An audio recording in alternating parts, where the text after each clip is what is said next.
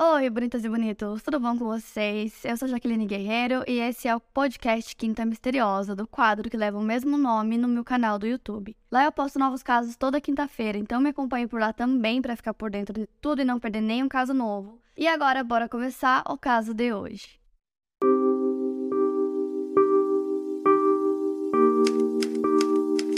Hi, I'm Daniel, founder of Pretty Litter. Did you know cats tend to hide symptoms of sickness and pain? I learned this the hard way after losing my cat, Gingy. So I created Pretty Litter, a health monitoring litter that helps detect early signs of illness by changing colors, saving you money and potentially your cat's life. Pretty Litter is veterinarian developed, and it's the easiest way to keep tabs on your fur baby's health right at home. Go to prettylitter.com and use code SPOTIFY for 20% off your first order and a free cat toy. Terms and conditions apply. See site for details.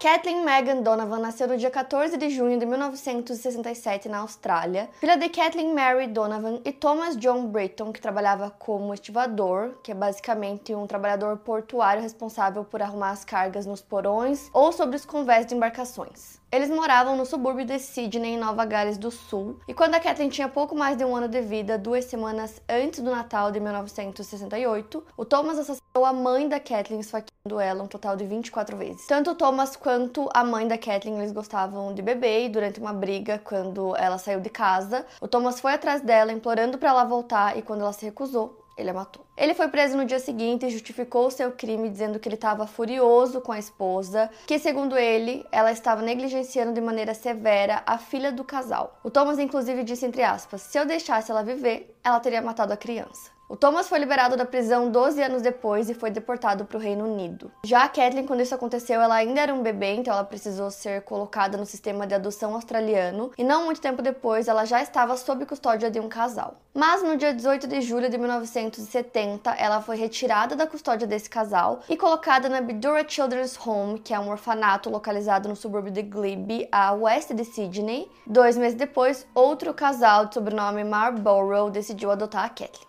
Eles também comandavam um orfanato e expressaram a vontade de adotá-la como filha deles. Mas ela tinha uma relação bem difícil com os seus pais, principalmente com a sua mãe adotiva. Ela não recebia um bom tratamento por parte de ambos os pais, e conforme ela cresceu, ela passou a ser tratada como uma espécie de escrava por eles. Além disso, ela também era proibida de fazer coisas normais de adolescentes, como sair e passar um tempo com os amigos. Ela não estava aguentando mais e decidiu sair de casa. Em 1985, a Kathleen estava no ensino médio na Kotara High School, localizada em Adamstown Heights, um subúrbio de Newcastle, em Nova Gales do Sul, e ela conseguiu o Higher School Certificate, que é um prêmio concedido a alunos de Nova Gales do Sul que obtiveram resultados satisfatórios nos anos finais do ensino médio. Ela pulou de emprego em emprego e acabou conhecendo um jovem de pouco mais de 20 anos, ainda em 1985. Esse jovem era o Craig Gibson Folbig. Dois anos depois, em maio de 1987, eles compraram uma casa juntos no subúrbio de Mayfield, localizado a noroeste de Newcastle, e ainda no mesmo ano, em setembro, eles se casaram. Para Kathleen era um sonho ser mãe e ter filhos. Ela acredita que isso seja fruto do fato dela ter tido uma infância difícil, ter sido uma criança adotiva. O primeiro filho do casal nasceu em 1 de fevereiro de 1989, chamado Caleb Gibson. Cinco dias depois do seu nascimento, ele foi levado para casa. Porém, certa manhã, enquanto ela alimentava o bebê, ela percebeu que o filho estava apresentando dificuldades para respirar e decidiu levá-lo ao hospital. Lá, os pediatras o diagnosticaram com um caso leve de laringomalácia, que é uma anomalia congênita da cartilagem da laringe, que durante a fase de inspiração acaba causando uma obstrução nas vias aéreas superiores, o que dificulta a alimentação. Com o tempo, os bebês costumam apresentar melhoras nesse quadro. E aí, no dia 19 de fevereiro de 1989, a Kathleen colocou o bebê para dormir por volta das 8 horas da noite, e aí ela foi dormir também.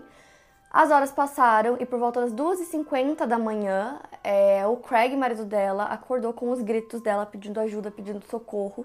Ele correu para o quarto do bebê e ela estava do lado do berço dizendo que tinha alguma coisa errada com o bebê. O bebê estava deitado de costas no berço e aí o Craig pegou ele no colo e percebeu que ele ainda estava quente, mas ele não estava respirando.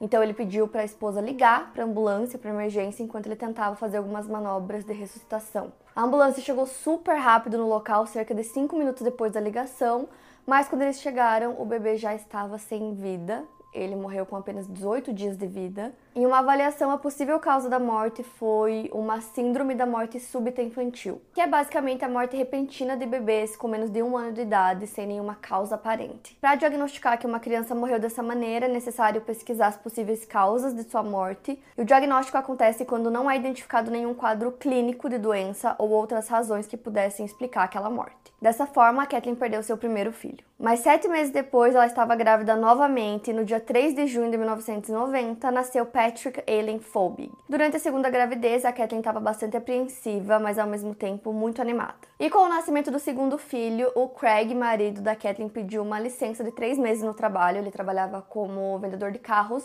porque ele queria estar em casa nos primeiros meses de vida do bebê, queria ajudar ela a cuidar do filho. E aí se passaram esses três meses, e aí três dias depois dele voltar a trabalhar em tempo integral, no dia 18 de outubro, a Kathleen colocou o bebê para dormir. O Craig decidiu dar uma olhada no bebê por volta das 10 horas da noite para ver se estava tudo bem, e aí ele foi dormir. E ele foi acordado pelos gritos da Kathleen novamente às três e meia da manhã. Ele correu pro quarto e parecia que ele estava vendo a mesma cena de novo. Ele pegou o bebê no colo percebeu que o bebê estava quente, estava respirando, mas parecia que estava com uma respiração muito difícil, então ele pediu novamente para ela ligar para a ambulância enquanto ele tentava fazer as manobras de ressuscitação. Os paramédicos chegaram às 4h41 da manhã, pegaram o bebê, levaram para o hospital e chegando lá, os médicos perceberam que ele estava realmente com muita dificuldade de respirar, então ele foi colocado no oxigênio. Nessa época, o Patrick tinha por volta de 4 meses e meio de vida, e enquanto ele estava no hospital sob os cuidados dos médicos, ele parecia estar apresentando melhoras em seu quadro respiratório. Porém, apenas dois dias após sua internação, ele teve uma crise epilética súbita, ele convulsionou. Então, a Kathleen relatou para os médicos o que tinha acontecido no dia em que o bebê foi levado para o hospital. Ela disse que por volta das 3 horas da manhã ela ouviu o bebê tossindo, então ela foi até o quarto dele para ver se estava tudo bem. Ele parecia bem, tudo ok, então ela voltou pra cama, foi dormir. Mais tarde, às quatro e meia, ela ouve o bebê novamente, então ela vai até o quarto e ela disse que reparou que ele estava tendo dificuldade para respirar. É, ele estava com o corpo mole, ele estava apático e os lábios estavam roxos. O Patrick foi submetido a uma bateria de exames, mas a causa para isso, né, essa quase morte do bebê, não foi formalmente determinada. O neurologista pediátrico diagnosticou a criança com epilepsia e cegueira cortical, uma condição caracterizada por lesão no córtex cerebral. A situação acabou afetando a Kathleen de maneira profunda, ela frequentemente demonstrava raiva e frustração em relação a isso, e ela passou a deixar o bebê frequentemente sob os cuidados da sua cunhada, a irmã do Craig, chamada Carol Newitt, e também com um dos seus vizinhos, para que meio que ela conseguisse fugir dessa situação. E aí o Craig acabou descobrindo que ela não estava lidando bem com essa situação quando ele encontrou diário que ela tinha e ela escrevia sobre os sentimentos dela no diário. E ele encontrou uma parte em que ela falava assim que ela achava que talvez o marido e o filho ficassem melhor sem ela e que ela planejava fazer isso. E aí depois que ele leu sobre essas coisas, ele decidiu deixar o bebê mais com a irmã dele do que com a esposa. E aí, alguns meses depois, no dia 13 de fevereiro de 1991, o Craig estava no trabalho, recebeu uma ligação por volta das 10 horas da manhã era a Kathleen e ela simplesmente falou para ele que tinha acontecido de novo. Ele saiu às pressas do trabalho, chegou na casa junto com a ambulância, a irmã dele também estava lá, a Kathleen também tinha ligado para ela. Como a Carol foi a primeira pessoa a chegar no local, ela it's Kaylee Cuoco for Priceline. Ready to go to your happy place for a happy price? Well, why didn't you say so? Just download the Priceline app right now and save up to 60% on hotels. So, whether it's Cousin Kevin's Kazoo concert in Kansas City, go Kevin, or Becky's Bachelorette Bash in Bermuda, you never have to miss a trip ever again. So, download the Priceline app today. Your savings are waiting. Go to your happy place for a happy price. Go to your happy price, Priceline. Disse que encontrou a Kathleen no quarto com o bebê e que ele estava deitado no berço de costas e que a Kathleen não permitiu que ela tirasse o bebê do berço, mas aí logo que o Craig chegou foi a primeira coisa que ele fez e aí ele começou a fazer as manobras de ressuscitação, mas o bebê já estava com os lábios bem azuis. E aí o Patrick foi levado para o hospital e chegando lá o médico determinou que ele tinha tido uma parada cardíaca, mas ele não conseguiu determinar a causa. Uma autópsia foi realizada e determinou que sua morte teria sido consequência de um evento asfixiante agudo, provavelmente resultante de um ataque epilético. Depois da morte do Patrick, o casal decidiu se mudar para Thornton, uma cidade a noroeste de Newcastle. E a Kathleen parecia ter se recuperado da morte do filho rapidamente, então quando eles mudaram para lá, ela começou a conversar com o Craig sobre a possibilidade deles terem mais um filho. Na verdade, ela começou a pressionar o Craig para isso, ele concordou, mas ele disse que queria que esse bebê tivesse um acompanhamento assim mais de perto com um especialista em síndrome da morte súbita infantil. Pouco tempo depois, a Kathleen estava grávida e o terceiro filho do casal nasceu no dia 14 de outubro de 1992 e era uma menina chamada Sarah. E logo nas três primeiras semanas de vida da Sarah, ela apresentou um quadro de apneia do sono, mas não era em um grau normal. Então, os médicos recomendaram que ela usasse um cobertor de monitoramento da apneia. Porém, esse equipamento frequentemente dava alguns alarmes falsos, então a Kathleen achou que não estava adiantando, que ele não estava monitorando direito e decidiu parar de usar o equipamento, acreditando que a Sarah não estava mais correndo risco de ter uma morte espontânea. No fim de agosto de 1993, o Craig percebeu que a Kathleen estava sempre de mau humor em relação a Sarah, porque ela tinha pegado um resfriado e não estava conseguindo dormir direito. E como ela estava muito estressada, ele decidiu colocar o bebê para dormir ao lado da cama do casal, né, no berço que tinha ao lado no dia 28 de agosto. E aí eles foram dormir e o Craig acordou por volta da 1 e 10 da manhã. Ele percebeu que nem a esposa nem o bebê estavam no quarto, mas ele conseguia ver uma luz vindo da porta, assim, do corredor. Então ele voltou a dormir e pouco tempo depois ele acorda com os gritos da esposa. A Kathleen estava parada na porta, o bebê estava na cama com o corpo bem mole, mas ainda estava quente. A criança não estava respirando, então eles chamaram uma ambulância que chegou no local. Os paramédicos começaram a fazer as manobras de ressuscitação, mas já era tarde demais e o terceiro filho do casal faleceu também. Uma autópsia foi realizada e eles observaram que tinham pequenos arranhões próximos da boca da criança. Seus pulmões apresentavam hemorragia petequial, que consiste em pequenas hemorragias ou pontos hemorrágicos que medem entre 1 a 2 milímetros. Um pouco de acúmulo de fluidos e edemas decorrentes disso. Esses eram fenômenos consistentes com uma asfixia causada por aplicação de força leve. Sua úvula estava deslocada, mas isso foi descartado de ter alguma relação com a morte da criança. A constatação formal da morte foi de que a Sarah teria morrido de causas naturais desconhecidas e acabou sendo associada à síndrome da morte súbita infantil. Depois da morte da sua terceira filha, o casal decidiu se mudar para Singletown em Hunter Valley, uma área conhecida por ser produtora de vinhos, que fica ao norte de Newcastle, em Nova Gales do Sul. E depois disso, eles tiveram dois anos de idas e vindas no relacionamento, até que no início de 1996 eles estavam morando juntos novamente. A Kathleen começou a pressionar o marido porque ela queria outro filho e logo ela estava grávida. Laura Elizabeth Folbig nasceu no dia 7 de agosto de 1997. Três dias depois do nascimento, Laura foi levada para casa com seus pais e aparentemente era um bebê saudável. E assim como a Sarah, Laura fez extensivos exames que demonstraram que ela tinha um quadro de apneia leve, mas ela não apresentava distúrbios genéticos, bioquímicos ou metabólicos. Para acompanhar melhor os padrões de sono da Laura, foi instalado um monitor especial de sono que armazenava as informações que eram monitoradas, posteriormente poderiam ser baixadas por telefone. Essas informações eram baixadas no West Mid Children's Hospital. E assim como aconteciam alguns alarmes falsos com a Sarah, o monitor dava alarmes falsos também com a Laura. O Craig passou a desconfiar que a Kathleen não estivesse usando o monitor da maneira correta e a confrontou sobre esse assunto. Ela garantiu que estava usando sim o monitor corretamente, que estava cuidando da Laura, mas disse que o monitor a deixava louca. Craig continuou com suas desconfianças e o relacionamento entre ele e a Kathleen só deteriorava com o tempo. A Kathleen passava seus dias em uma academia e costumava sair à noite com seus amigos. Fim de fevereiro de 1999, a Kathleen teve alguns episódios de raiva e frustração que acabaram se transformando em violência física contra sua própria filha. A Laura havia pego um resfriado e no dia 1 de março a Kathleen levou a Laura ao trabalho do Craig depois que ela saiu da academia e elas voltaram para casa por volta das 11h30 da manhã. Mais tarde no mesmo dia, era meio-dia e 5,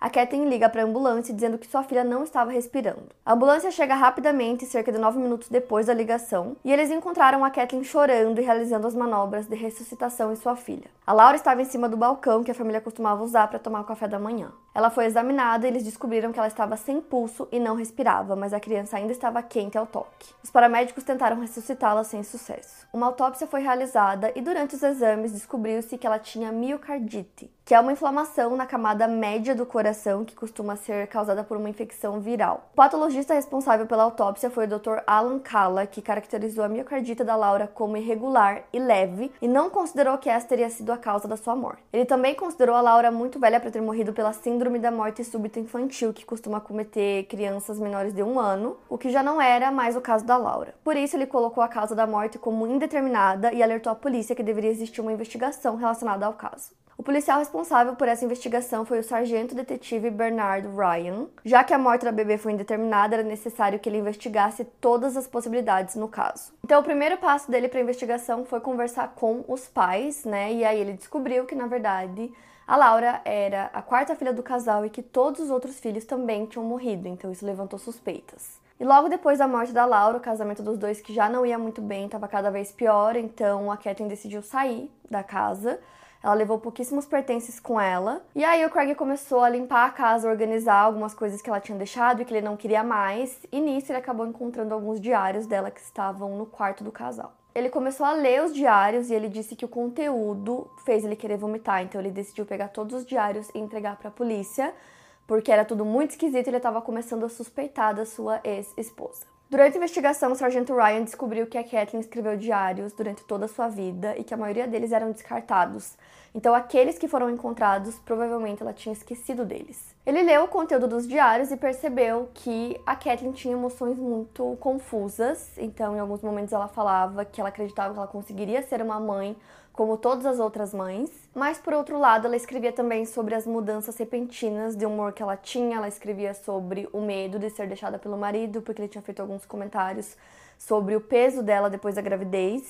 E o peso que ela ganhou após o nascimento dos quatro filhos era uma questão para ela. Algumas outras passagens do diário falavam sobre alguns pensamentos mais pesados. Ela também falava sobre como o estresse a teria feito fazer coisas horríveis. Ela falou também sobre ter alguns flashes sobre ter ódio, ressentimento e raiva dos filhos. Tem uma parte também que ela dizia entre aspas: "Me sinto a pior mãe nesse mundo, com medo de que a Laura me deixe agora, como Sara fez.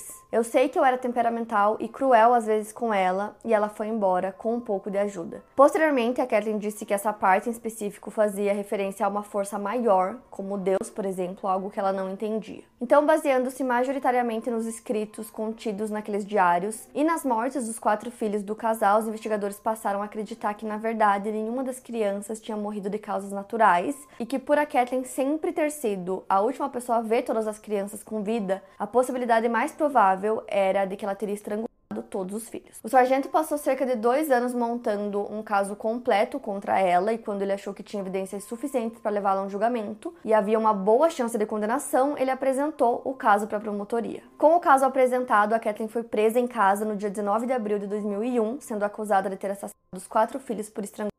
Em sua audiência de fiança no tribunal local de Maitland, o promotor Daniel Maher disse que a promotoria This episode is brought to you by Shopify. Whether you're selling a little or a lot, Shopify helps you do your thing, however you cha-ching. From the launch your online shop stage, all the way to the we just hit a million orders stage. No matter what stage you're in, Shopify's there to help you grow. Sign up for a $1 per month trial period at shopify.com slash special offer, all lowercase. That's shopify.com slash special offer.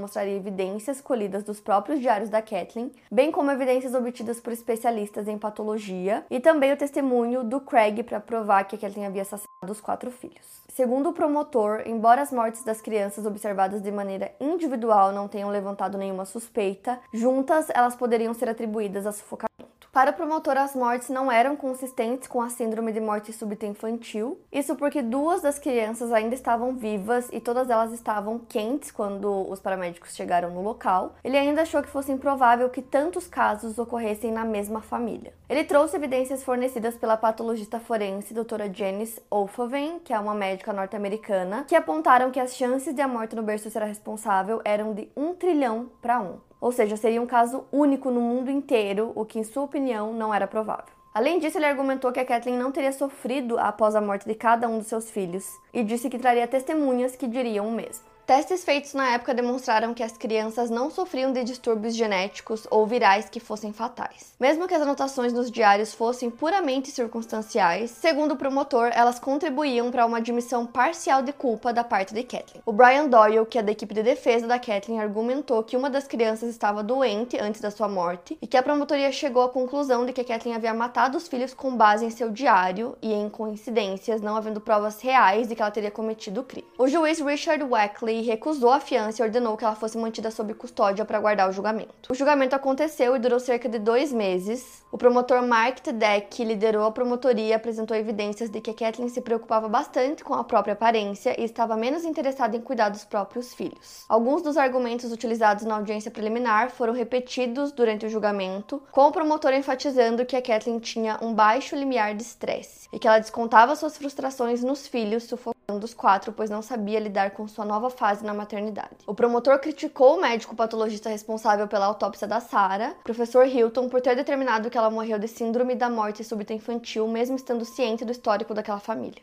Já o Dr. Christopher Seaton, que foi chamado pela promotoria para apoiar essa teoria, era o médico encarregado da unidade de investigação do sono do Hospital Infantil Westmead de Sydney, e segundo ele, o risco da Sarah morrer de síndrome da morte súbita infantil, em comparação com outras crianças, era menor do que a média. A promotoria também alegou que a Kathleen conseguiu evitar investigações do caso porque seus filhos nunca haviam apresentado sinais de abuso e nada nunca havia sido relatado ao Departamento de Serviços Infantis sobre essas crianças. A defesa chamou o professor Roger Byard, patologista forense especialista em mortes no berço, que disse que era possível que as crianças pudessem ter morrido por asfixia ou por problemas relacionados à saúde de cada uma delas de maneira isolada. Ele disse que nada nos exames patológicos de Patrick indicava que ele havia morrido por conta da epilepsia e que apenas uma criança por ano morria de miocardite na Austrália, a causa da morte da Laura. Quando questionado, ele disse que era uma possibilidade que as crianças tivessem morrido por asfixia causada por terceiros, mas que ele não poderia confirmar a informação porque não tinha examinado os lugares onde as crianças faleceram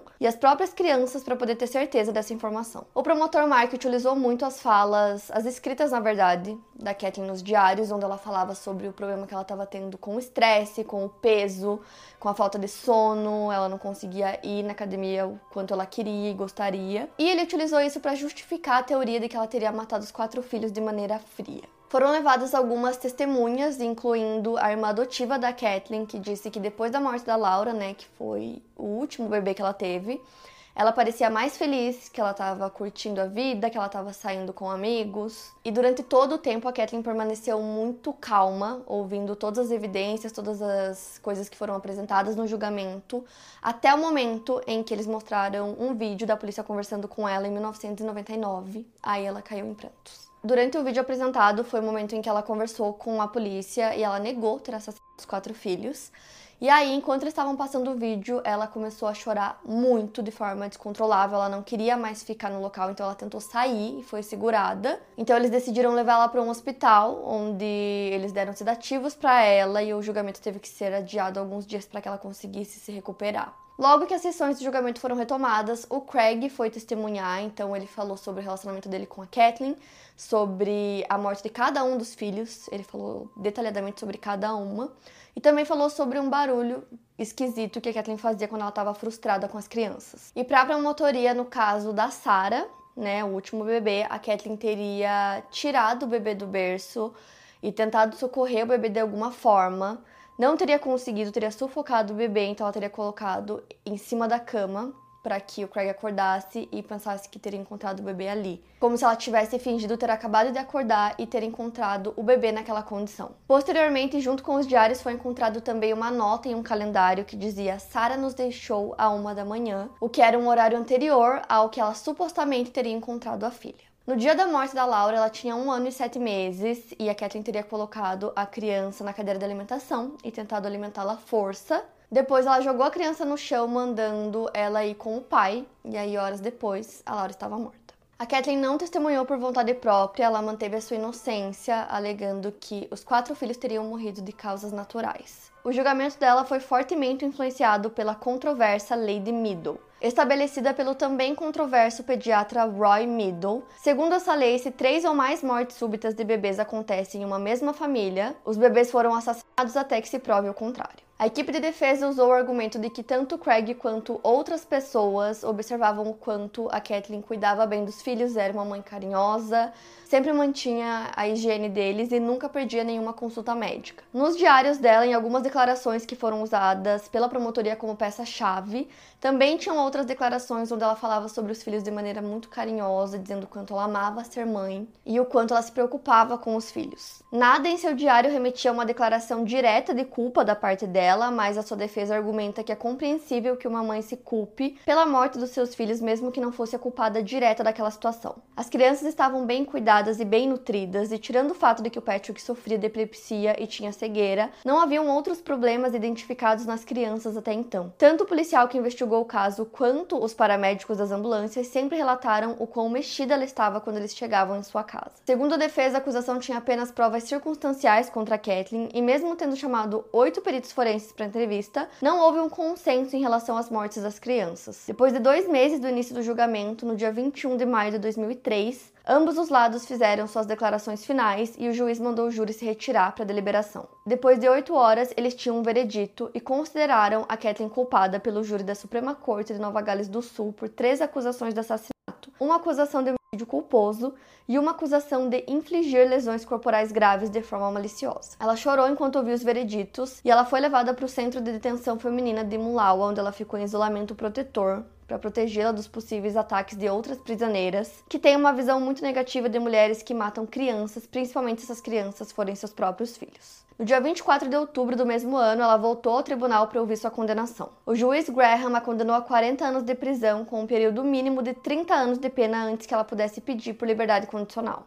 Semanas depois do julgamento, ela escreveu uma carta ao Sydney Morning Herald, onde ela expressou sua raiva pela decisão, dizendo que demorou quatro anos para chegar a um caso totalmente circunstancial, sem fatos e feito de boatos. Ela disse que a partir da sua condenação, ela passou a encarar o fato de ser a mulher mais odiada do mundo e as ameaças de morte chegavam aos montes para ela. Ela disse que o conteúdo dos diários não passava dos seus sentimentos e frustrações diárias como mãe e que ali ela escrevia sobre suas ansiedades e emoções. Mesmo depois de condenada, Kathleen sempre manteve sua inocência. Ela também se defendeu das acusações dela ser distante e sem emoção, dizendo que ela não teve escolha, que ela precisava ser daquela forma para sua própria defesa. O caso ficou mundialmente conhecido e as pessoas falavam muito sobre o caso e tentavam encontrar qual seria a motivação da Kathleen, né? Por que ela teria assassinado os quatro filhos? Em toda a mídia se falava muito sobre o caso, então apareciam muitos profissionais de várias áreas que queriam dar a opinião deles sobre o caso, sobre a avaliação que eles fizeram do caso, então isso saía o tempo todo e sempre tentando descobrir, né, qual seria o motivo. A Kathleen era descrita como um monstro, ela foi considerada a pior serial killer da Austrália e também a pior mãe do mundo. Para Anne Boost, que é uma especialista em distúrbios psiquiátricos pós-parto, fatores como a predisposição genética somados à perda da mãe enquanto muito nova poderiam ter levado a Kathleen a cometer os assassinatos. Ela fala sobre predisposição genética, fazendo referência ao fato de que o pai da Kathleen assassinou sua mãe. Ela também falou sobre a negligência e o abuso infantil que ela passou com sua família adotiva e que isso afeta o desenvolvimento de uma criança de maneira significativa. Segundo estudos, além de afetar o desenvolvimento do cérebro, tais fatores também afetam o desenvolvimento desenvolvimento biológico do indivíduo. O Rob Milton, que era o principal psiquiatra forense de Sydney na época, concordou em relação às possíveis heranças genéticas e disse que a fala do pai da Kathleen dita quando ele foi preso não podia ser esquecida. Ele disse que tinha matado sua esposa porque se deixasse ela viver, ela teria matado a criança, que no caso era a Kathleen. O psiquiatra enfatizou que as questões genéticas não poderiam ser ignoradas nesse caso e que talvez possa ter faltado empatia da parte da Kathleen para com seus filhos. A vasta divulgação do caso também trouxe à tona alguns estudos feitos utilizando as porcentagens de mortes infantis na Austrália. Esses estudos apontaram que existiam muitos casos que foram associados à síndrome de morte súbita infantil, mas que na verdade muitos desses bebês haviam sido mortos pelos próprios pais. O patologista forense Alan Kalla, responsável pela autópsia da Laura, disse que as possibilidades de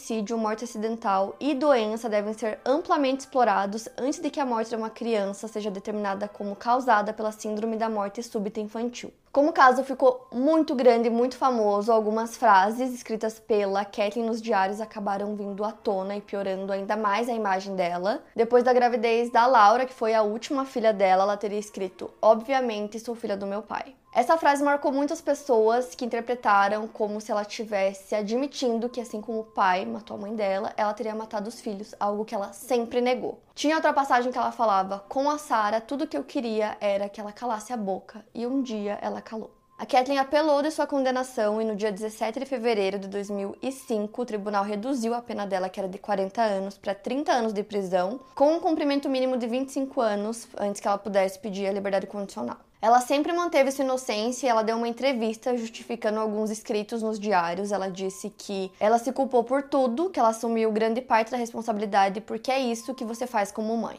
Mesmo que as apelações tenham sido negadas, começaram a surgir dúvidas a respeito das provas que foram utilizadas para que ela fosse condenada. A primeira especialista e acadêmica a questionar as condenações foi a Emma Conlife. Ela disse que quando começou a revisar o caso, ela partiu do pressuposto de que as evidências eram fortes, mas depois de investigar um pouco, ela percebeu que as evidências apresentadas não eram confiáveis. Segundo ela, a literatura médica contém informações sobre mortes naturais de crianças sem explicação em uma mesma família, três ou mais casos, e desde que o caso se tornou famoso, mais e mais casos foram documentados. Em 2011, ela publicou um livro chamado Murder, Medicine and Motherhood, no qual ela analisou de maneira forense todas as evidências e argumentos apresentados no julgamento da Kathleen. No livro, ela conclui que, na verdade, a Kathleen foi vítima de um grande erro judiciário. Dois anos depois, em 2013, a advogada Isabel Reed reuniu uma equipe que incluía advogados, acadêmicos e estudantes para revisar todo o caso. Ela disse que o objetivo deles era provar, através de novas evidências e relatórios de especialistas, que existia uma dúvida razoável na culpa da Kathleen. No mesmo ano, a doutora Life foi ao programa 60 Minutes e disse: Um erro foi cometido e uma mulher foi condenada injustamente. A equipe da advogada convocou o patologista forense professor Stephen Cordner para revisar todas as evidências médicas que ajudaram a Kathleen a ser condenada.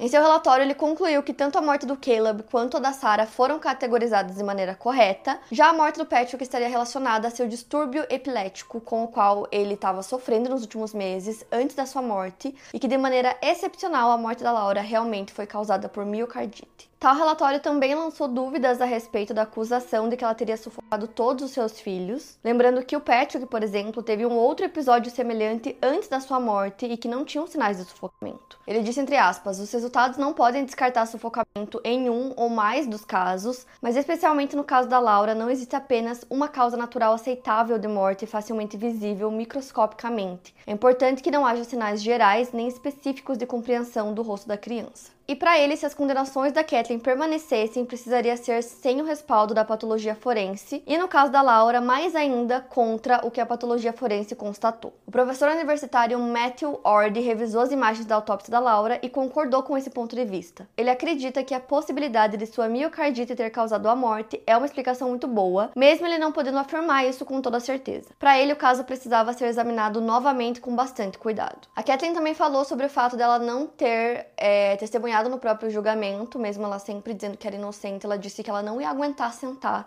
e ficar ouvindo um monte de constatações que foram feitas em cima de diários que ela escreveu, onde ela estava apenas falando sobre os seus sentimentos. Mais de dois anos se passaram até que a equipe de advogados da Kathleen apresentou uma petição para o governador do estado para que o caso dela fosse revisado.